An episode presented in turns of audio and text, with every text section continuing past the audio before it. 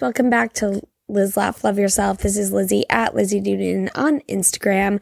Thank you so much for tuning back in. This is like episode two of my like season two. So we are going to talk about love. Or, you know what, actually, what we're actually going to talk about is mistakes in love. And my number one mistake over the past like year, I think is something I've really kind of struggled with.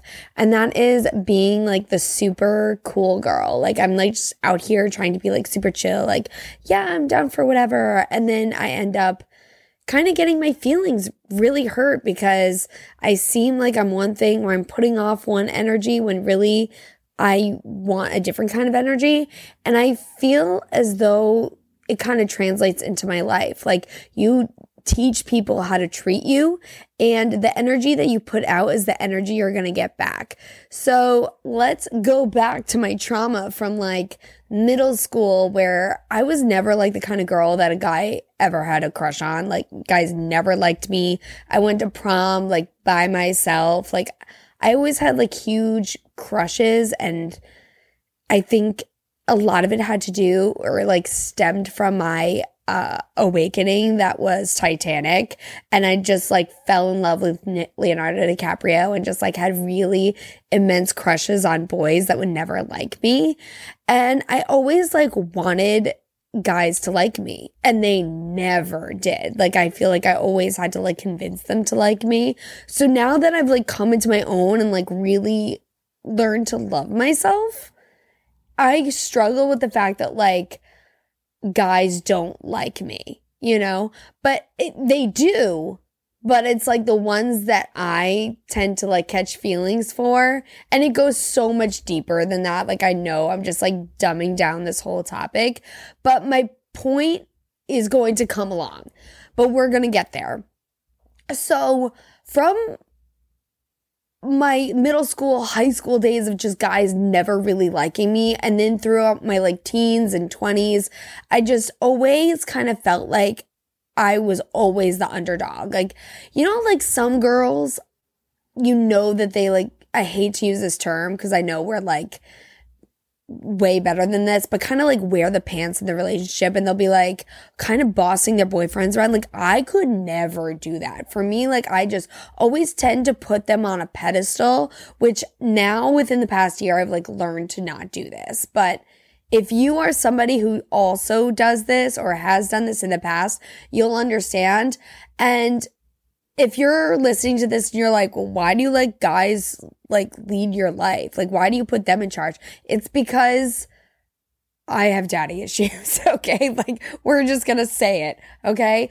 So over the past year, I've really learned to put myself forward and put myself first and put my needs first. And the first step in that was acknowledging what I need. And everything I need, I already have. So for me to let someone into my life is just a bonus. Like I know if I go through life by myself with my cat, like I'm going to be totally fine because everything that I need to be happy, I can achieve by myself. And it's something that I'm like really proud of. I'm really proud of myself you know, not all the time. I don't like myself all the time. I don't think I'm, you know, the greatest thing in the world, but I know that I have everything I need. And if somebody wants to be in my life and like do things with me and like go do fun activities or like go do things, it, it's great. But if I want to do those things by myself, that's totally fine too. And then this year, what I'm doing is doing fun things with like my girlfriends and stuff. That's what I want to do is I want to strengthen relationships that are important to me. And if there's a guy who I'm attracted to um, emotionally, physically, and mentally through my soul, and he feels that way about me. I am more than willing to let him into my life. But what I'm going to do is I'm going to control that love back into my life. Like, I'm not just going to like let you in. Now here is where my mistake happened last year is I pretended to be cool. I pretended to be like, yeah, I don't need to hear from you every day. Or like, oh yeah, I don't need to like tell you what I want from the beginning, which is, you know, like a husband. I want a husband one day, you know? And I kind of made myself into like this girl that I thought I wanted to be, but I don't want to be that person. Now I'm not going to like come into like what could be a relationship and be like, I want A, B, C, D, E, F, G. But what I will do next time is try to find a different way to be like, hi, I am looking to date someone who wants to someday be in a relationship kind of in the near future if we both feel mutually the same way about each other. Now that's something that I didn't do last year, but this year we are getting a, a little bit stronger in what we want. And one thing that I'm really proud of is acknowledging my feelings and putting myself first because that's something I never really did before. So, my point is, I am not a chill girl. I am not laid back, but I am completely secure in what I want. Therefore, right now in my life, I am growing. Some days are better than others. I am constantly convincing myself in these affirmations that I'm constantly telling myself. This week, it's been wonderful things will enter my life. And I enjoy making myself happy with the things I love. And one thing I really love is, let's, where is it? I am discovering my life's purpose and I'm grateful to be on the right path. Now, that one I love dearly because God willing, I make it to January 29th, I will be five years sober. And that is probably one of my biggest accomplishments.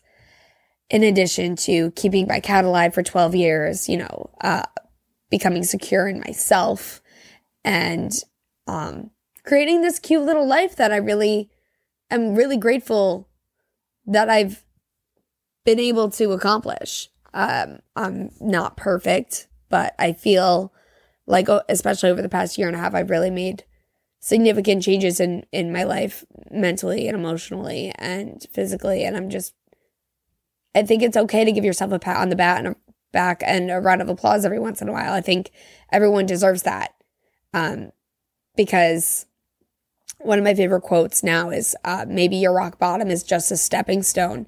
And sometimes you do have to hit your absolute bottom in order to become stronger and better. And your rock bottom is going to be different than somebody else's. And I feel like every once in a while I get really down on myself. And I know you know what that's like to just have one of those days where even when you try to smile, like it just seems so disingenuous and you just want to crawl into a hole and just like go back in time. And as much as I would love to go back in time and change things, I know that where I was five years ago is so different. And oh my gosh, I can't even believe I'm the same person. And I'm sure I'll do an episode on Saturday about uh, being sober and my whole journey with that. But today, I wanted to talk about what I'm looking for and how I intend on accomplishing it. Now, what I've done is I'm not going to actively look for dates anymore. I'm not on dating apps anymore. I emotionally cannot do it. It is so stressful. And I'm, as somebody who uses TikTok a lot, I on my For You page, which is like a curated, like if you scroll and scroll and scroll, it's basically everything that TikTok hears you talk about or hears you watch or hears you being around. Like literally a thought can pop in your mind and it will be on your TikTok For You page in some way. And it's so creepy. But a lot of my page is girls being like, if he wanted to, he would.